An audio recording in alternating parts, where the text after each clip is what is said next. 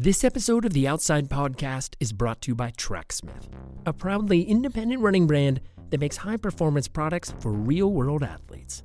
Or, as founder Matt Taylor likes to put it, amateurs.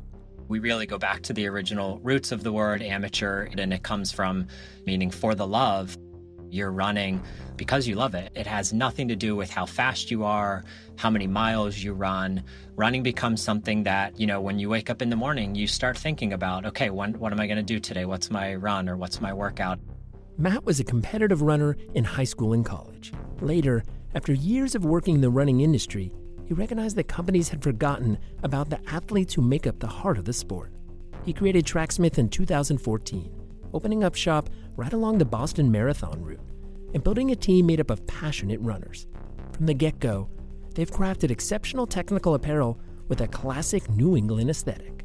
We put a lot of focus on material selection and material science, and you know, merino wool is a is a perfect example.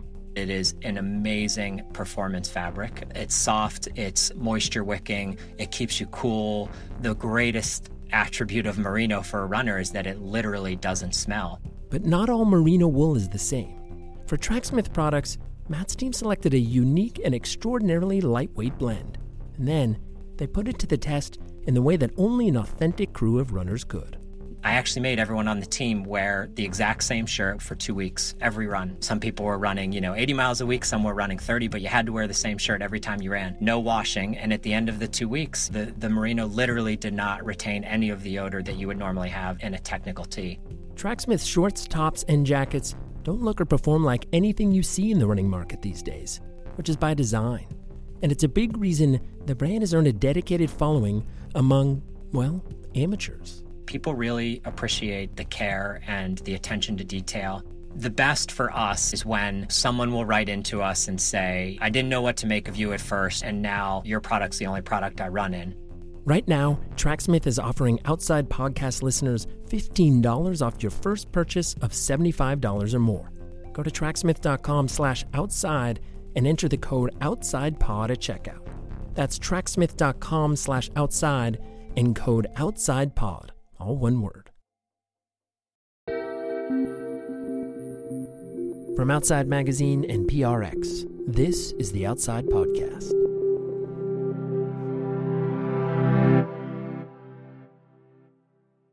When Kara Goucher decided to run the Leadville Trail Marathon in the Colorado Rockies last summer, she figured it would be a fun challenge. She was a world class distance runner, with two Olympics under her belt and top three finishes at major races, including the Boston and New York marathons. Sure, she was 40, no longer as fast as she once was, and the entire Leadville course was above 10,000 feet. But still, she was a professional runner. She thought, how hard could it be? And I just went for it, and it was horrible. Kara actually came in a totally respectable fifth place, but she says it was the most difficult competition of her life. She had trouble with the altitude and threw up multiple times. But despite that, she loved it. This was mostly because of the way everyone involved with the event treated her. I love the running community, track, roads, everything, but I have never experienced anything like that where no one said to me, Oh, you went out a little hard ah, you thought you could win. Nobody, the stuff that I thought people were going to say, they were like, none of that ever happened. It was all just about, I can't believe you did this. It's so awesome. Blah, blah, blah, blah, blah. You know, like you did so great and we're so happy to have you. And nobody made a comment about all my bad mistakes and stupid moves. It was all positive. It was amazing. If Kara sounds unusually excited about people being nice to her, that's because that kind of positivity hasn't always featured prominently in her career, especially in recent years. In 2015, she went public with allegations that her former coach at the Nike Oregon project, Alberto Salazar, had skirted anti doping rules. Her comments were explosive in the track world. Salazar has been a huge figure in running since the 70s, both as an athlete and a coach. And Kara, who had once been a rising star at Nike, suddenly found herself on the outs with a lot of people. She was mercilessly harassed online by trolls and accused of lying. She also lost some friends. For years, nothing came of her allegations. Then, last fall, the U.S. anti doping agency banned Salazar from coaching for four years after concluding that he had, in fact, broken doping rules. And yet, Kara has continued to be a target of criticism. A lot of people would wither under that kind of negative attention, but instead, Kara has just become more outspoken, raising questions about the culture at Nike that enabled Salazar and about the company's overall treatment of female athletes. Outside contributor Stephanie Joyce talked to Kara earlier this year about how speaking up against the most powerful brand in running has shaped her career and why she can't wait for her next trail race. Kara joined the Nike Oregon Project back in 2004. At the time, it was only three years old, but it was already famous in the track world. It was not a great time for American distance running. No American had come close to winning anything for more than a decade. And Nike had decided that needed to change. It created the Oregon Project explicitly to create the next generation of great American distance runners. And Nike wanted Kara to be one of them, along with her husband, Adam, who was also a professional runner. Nike told them they'd have every resource at their disposal. Like, you'll be getting a massage every week on us. You'll be seeing an active release therapist on us. We can, you know, study your mechanic mechanics. We can send you to any doctor. We can, and it was just sort of like, I remember being nervous to say yes because I felt like if we said yes to this and I still couldn't make it, then I had to just face the fact that like I just wasn't as good as I hoped I was. Kara and Adam said yes. And in 2004, they moved out to Oregon and started training with Alberto Salazar. He was the brains behind the Oregon Project and a legend. Salazar had won three consecutive New York marathons back in the 80s, the last American to win the race for more than two decades. He was already making a name for the Oregon Project with his unconventional training methods, like having athletes live in a house that simulated high altitude conditions. Kara felt lucky to be training with him. When I first joined, I didn't know him that well. He was really, really nice, but I was injured and he was really excited to be coaching Adam. As I kind of started to rise up, we got really, really close. Um, I trusted him so much. And I've been very open that my father died when I was little, and he really filled that void for me. You know, like he is the person that I would go to with a lot of life stuff. And of course, looking back, was that appropriate? Probably not. But I really, really like loved him. And I loved his belief in me. And I felt like long after running is over, I will be going over to his house and my kids will be playing with his grandkids. He was family. He was absolutely family. Yeah. In Kara's first couple of years at the Oregon Project, she didn't make much of a splash. She was injured a lot and posting mediocre results.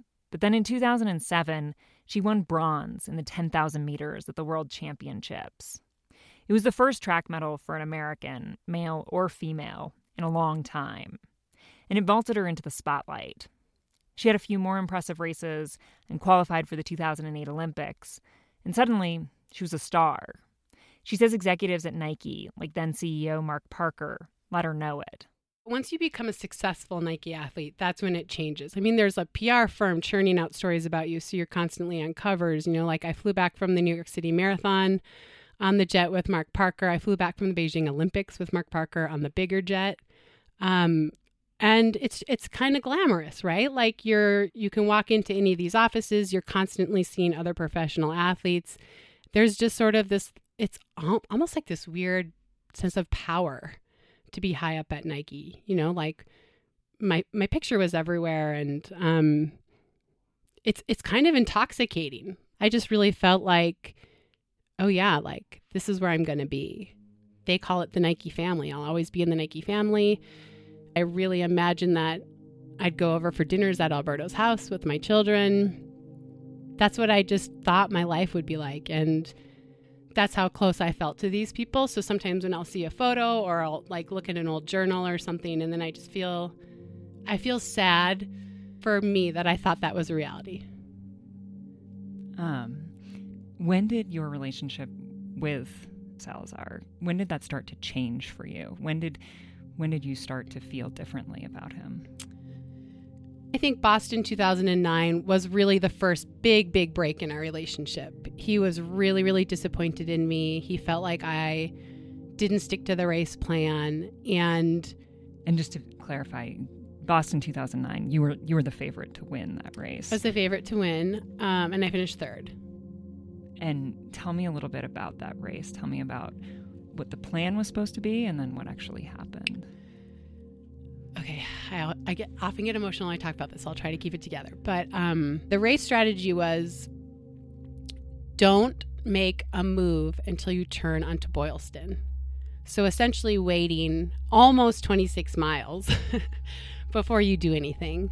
Um, but as the race was unfolding, it was so slow. And I started to like take note of how many women there were in that lead pack.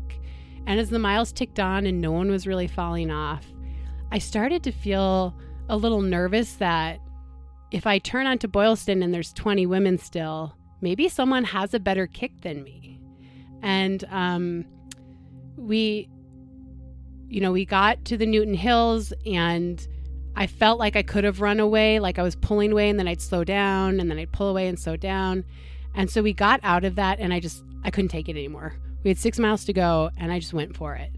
Um, but I went for it for about a half mile and then someone from the media truck warned me how fast I was running. And so I kind of slammed on the brakes a little bit and then basically just broke the wind for these two other women for six miles. And then they ended up out kicking me. But the aftermath was not good amongst my team. It was me lying on a hotel room floor crying, my coach and my sports psychologist going over and over about how I messed up, um, talks about flying to London because the London Marathon was six days later and trying to redeem myself. And it just, it was the first time I was let know like a lot of money's been put into you and you didn't deliver. And um, did it just like the whole feeling of it started to change from like nothing was good enough. No, I mean, unless I won a gold medal or won a major, it it wasn't enough. It was it was definitely um was uh, just a time where I started to really not love running anymore. Kara had planned to take some time off to get pregnant after Boston, so she could be back in peak form for the 2012 Olympics. But she says she was so devastated by her performance in that race that she delayed until after the World Championships that year, hoping to redeem herself. Then, in January 2010, she got pregnant with her son, Colt. At the time, it was still pretty newsworthy when elite athletes trained through their pregnancies. And Kara says she discussed her plans with executives at Nike beforehand. The company didn't respond to requests for comment about what they agreed to. But Kara says she understood that so long as she continued to make appearances on behalf of Nike, she would keep getting paid. So it came as a huge surprise when the company suspended her contract while she was seven months pregnant. You know, I did 22 appearances during my pregnancy. In my mind, I'm I'm upholding my end of the deal. And then I get a call from my financial advisor in the summer saying, Your quarterly payment is three weeks late. And I'm like, What? And it takes a week to find out I've been suspended for an indefinite amount of time. No heads up. No heads up, no notification. You know, the response was I, I sort of remember that conversation, but there's nothing in writing. And this is where I first learned to sort of like fight. Like, this is the first time I ever sort of like fought because I am a good girl and I do what I'm told my whole life. I don't cause conflict. And that was the first time in my life where I was like, no, this is not right. Um, and so I have my son, there's no resolution. Um, I'm not getting paid. And I'm essentially told you need to race because as soon as you race, we can at least stop the clock of between competitions because you haven't competed since World Championships in 2009. So I wasn't healed and just started running. And right before my first race, my son had a lump on his neck. And my husband and I go in and they um they give him a, a scan. So he's knocked out. And they bring out his little limp body and they say he's going into emergency surgery. There's there's something bad in his in his neck. And he has surgery. He had a staph infection in his lymph node. Had it burst, he would have died. But he needs to stay in the hospital for at least 2 days to be monitored. And I I left to go to practice. Because no one said you don't have to race this weekend. And of course, I didn't have to, but I felt like I had to. And I left my son in the hospital to go run. It was such a hard time because I was making choices that as a human I didn't like. Um, I still wasn't getting paid.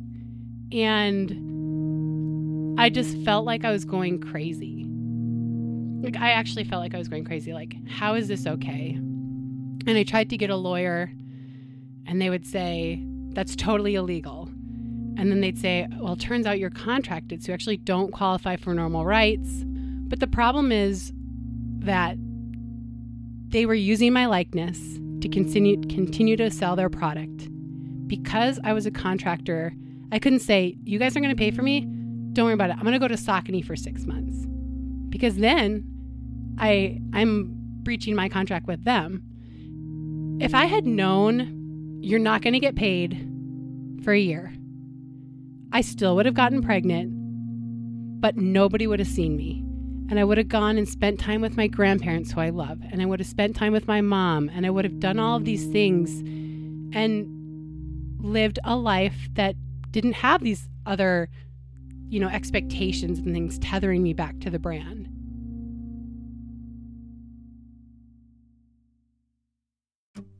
At the top of the episode, we heard from Tracksmith founder Matt Taylor about the performance staples Tracksmith makes for your life lived on the run.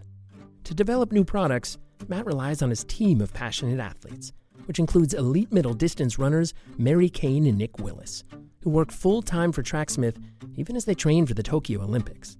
This is a crew that knows how to focus on what matters, like the unique Italian nylon knit for their shorts or the antimicrobial finish on their soft and breathable merino wool tees. They also take advantage of their own running experiences to develop unexpected products, like the Falmouth short. The inspiration came from my not so great experience running the steeplechase at the Penn Relays. If you haven't heard of the Penn Relays, it's the oldest and largest track and field competition in the country. It's a wild event, which is why it's often called the Penn Relays Carnival.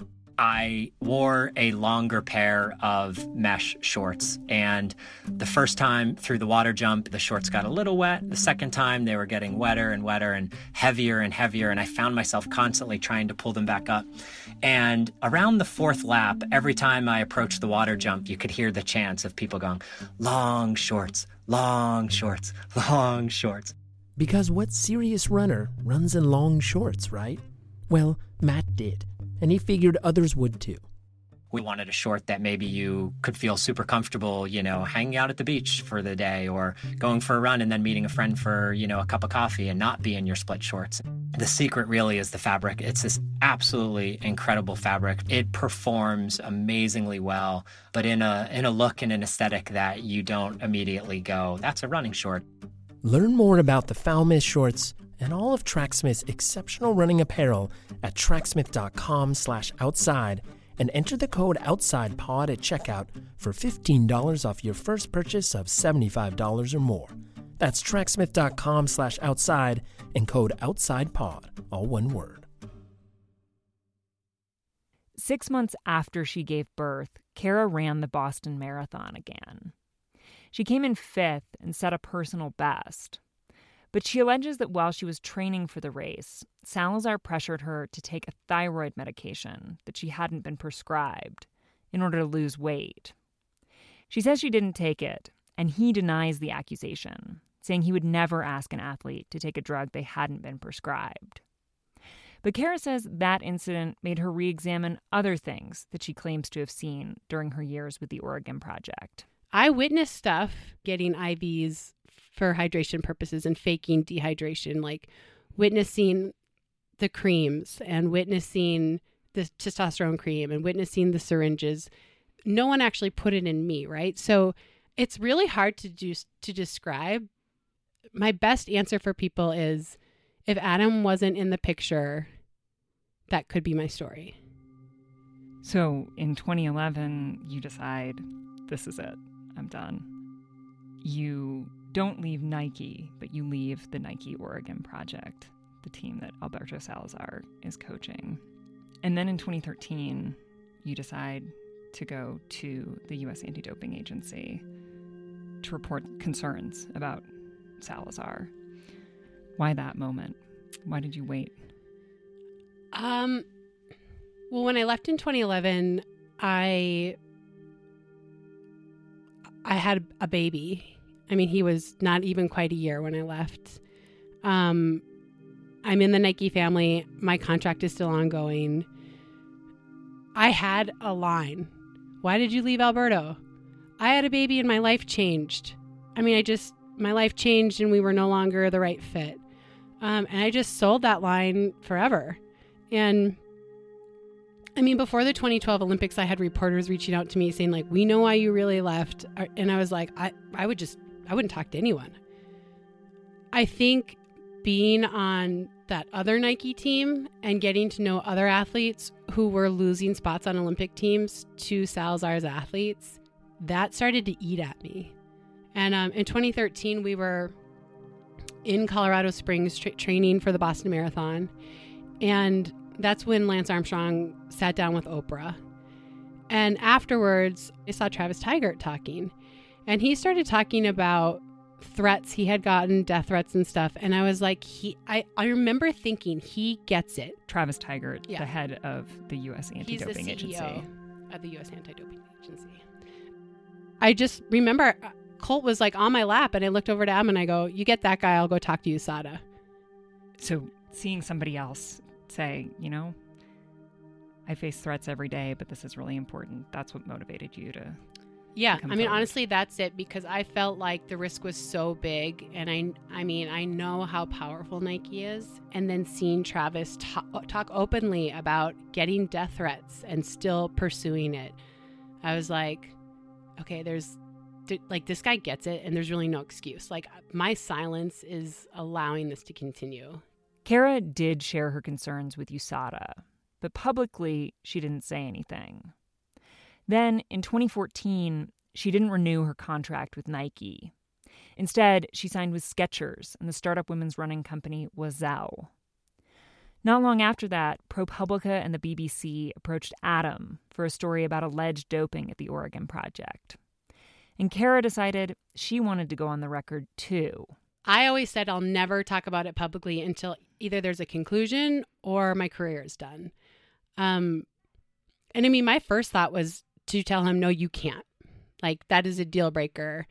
But I also was kind of relieved to be able to stop telling this false narrative about, like, oh, I just had a baby. And then, or why did you really leave Nike? Oh, well, I just want a new opportunity. You know, like, I was just tired. I knew it was, it was always bubbling up. There was always threat, someone threatening to do a story. And it was just like, I don't, I don't want to have to worry about this anymore. It, I was kind of a relief to be able to think like, well, maybe we could say like, I left Nike because I didn't, I thought they were unethical and I didn't want to represent them anymore. You know, it's like, did it's it, exhausting. Did it feel like if someone else does the story and you haven't spoken up at that point that it also implicates you oh, that it makes sure. you look really for sure. Guilty. and then i'm and then i'm entering the conversation second tier on the defense instead of saying you know what? Let's do this. But for sure i was like how's it going to look when adam says all this stuff happened and then i'm just quiet and i was the one that had the success? Like, of course that's going to look so bad. So that that definitely was part of it. I was like that's going to look really really bad. And if i looking in, I'd go, well, she definitely did something because she's just quiet and she's the one that ran so well, right? I mean, it's just like logical. So I was like, man, I mean, I probably should just meet it head on and answer their questions head on. Obviously, you were aware of what some of the consequences of that would be. How did what actually happened compare to what you expected? I expected like a few trolls to say, you know, she's a liar or she's jealous or Nike kicked her off the team, which is, is not what happened. I chose to leave Nike. I have the documentation to prove that. I, so I expected a little bit of that, but I didn't expect this sweeping backlash. And I didn't expect it would just split this community. People that were my friends, now I'm the pariah. You know, like I wasn't, I was not prepared for that. And I, I just didn't, I wasn't ready for what a toll it would take on me emotionally, which in turn took a toll on me physically. And I mean, I, I, found out just how many people thought I had doped, which was really, really hard. I mean, people that I had like trained with and traveled with and been on teams with. And it, it was jarring. and there were times where I was like, I shouldn't have done this. But I never said I regret it. Yeah. You know, like everything is more difficult now because now I'm not in the Nike family. Uh, uh not only was I not in the Nike family, I was like, spoke out against it. And even then, I still hadn't shared all of the. I never talked about the environment of the team. I never talked about that I didn't get paid while I was pregnant. Like, I hadn't shared all of these other things. It was just that I saw my coach and fellow athletes break anti doping rules. That's what I saw.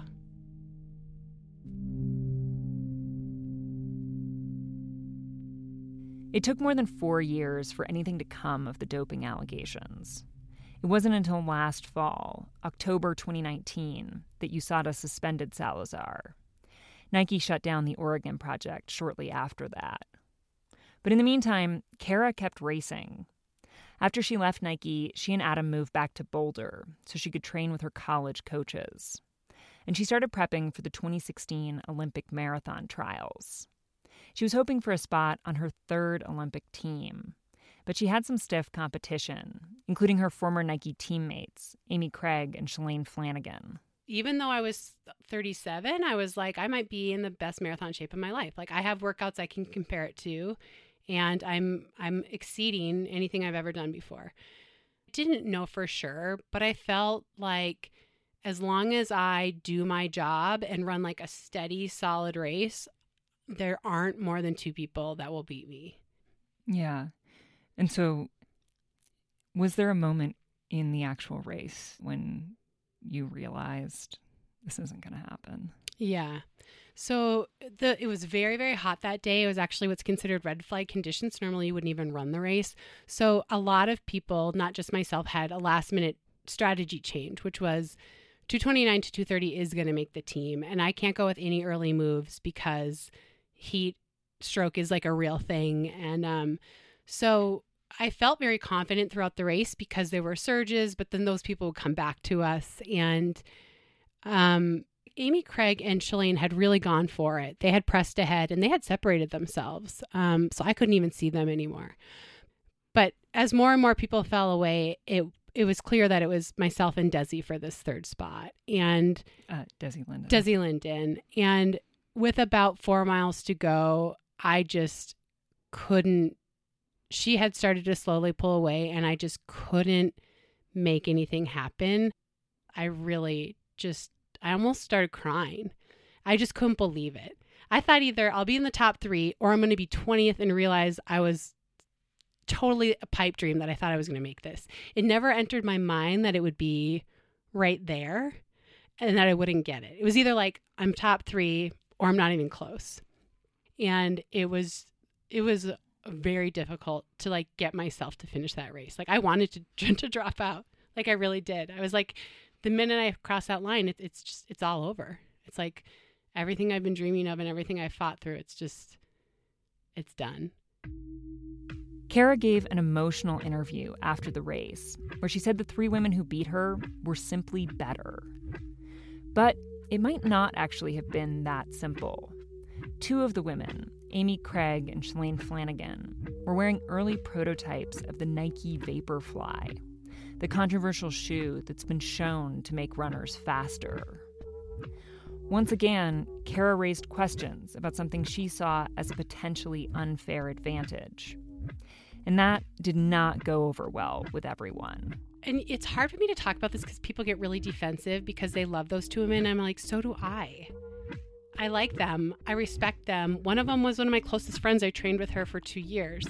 It's not personal, it's just facts that they had equipment that has been proven in studies to, to give an advantage. And at the time, the rules stated that you couldn't have a shoe that gave you an advantage over someone else.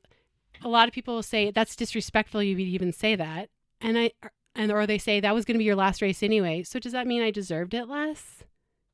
I mean, if I would have been top three, I, I earned it, right? I mean, like they're mad at me for even questioning did I face a level playing field. Personally, it's been hell. It's kept me up at night, makes me think, what if? What if they hadn't been wearing those shoes? What if I was still with Nike and I had those shoes? I mean, do I deserve to be a three time Olympian? I don't know. And that's part of the problem is I don't get to know. In January, World Athletics, which is the governing body for track and field, made clear in a new rule that shoes like the Vaporfly could be used in competition. It was a huge disappointment to Kara, but she's had better luck pushing for change on other fronts. In May of last year, she and several other former Nike athletes spoke out in a New York Times op ed about the company's practice of suspending female athletes' pay during pregnancy. And in response, the company announced changes, including promising not to end women's contracts if they get pregnant. Careers are lasting longer and longer. So more we're going to see more and more i mean before people would be like i'll be retired by the time i'm 30 i'll just wait. Well now people's careers are going way into their 30s so this is just a reality. More and more women are going to have children. And if we support them throughout it maybe their career goes six years beyond having that child. But if we don't and they have to make sacrifices to their body their career is only going to go for a year or two more. And so it just makes sense to address it and to deal with it and embrace it. Because if you want long careers, this is a topic that lots of women are going to face. Yeah. When you first signed on with Nike, did you have a conversation with them about what would happen if you got pregnant? My husband, who was my fiance at the time, brought it up. And I remember being embarrassed um he was like so like what happens if she gets pregnant and i remember like i shot him this look like i will kill you because I knew they didn't want to hear about that, right? I was young and I was like, this won't affect me. The fact that I'm here in this room right now is a big deal.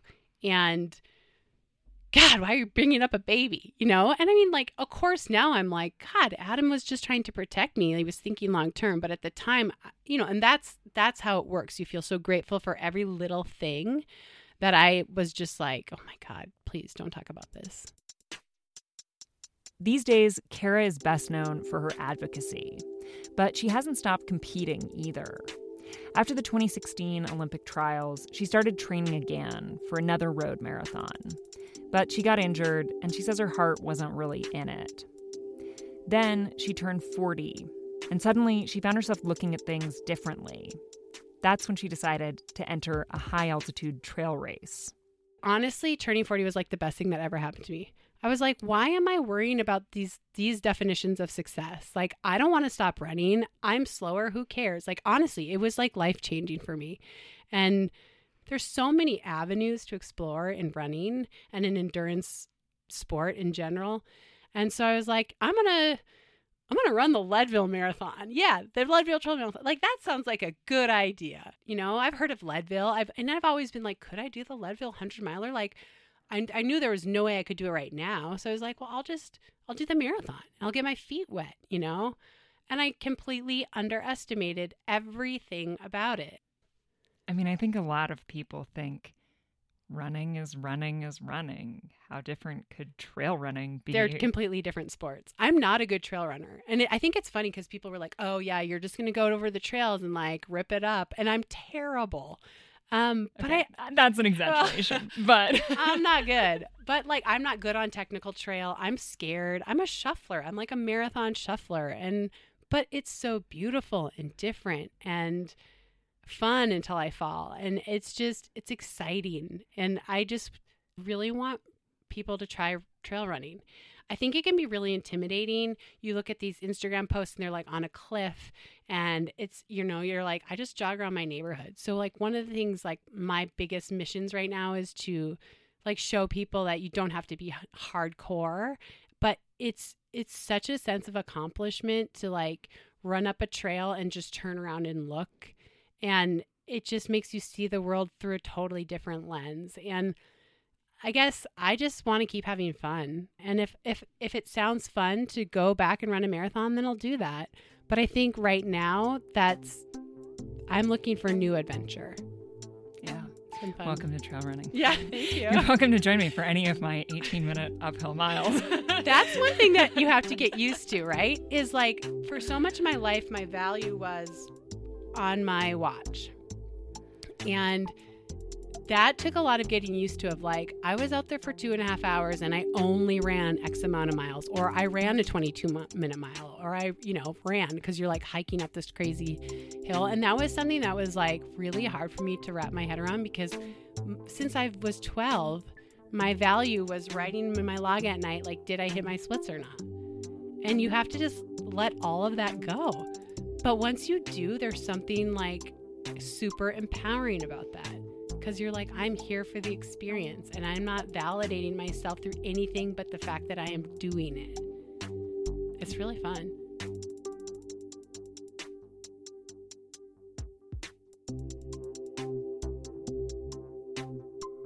That's Kara Goucher, speaking with outside contributor Stephanie Joyce. Stephanie reported and produced this episode, which was edited by me, Michael Roberts, with music by Robbie Carver. Stephanie also wrote a story about Kara for the May 2020 print edition of Outside. If you want to have Outside Magazine delivered to your mailbox, you can subscribe now at a special discounted rate at outsideonline.com slash summer special. Subscribing is also the best way to support this show. This episode was brought to you by Tracksmith, a proudly independent running brand that makes high performance products for real world athletes. Right now, Tracksmith is offering outside podcast listeners $15 off your first purchase of $75 or more. Go to tracksmith.com slash outside and enter the code OUTSIDEPOD at checkout. That's tracksmith.com slash outside and code OUTSIDEPOD. We'll be back next week.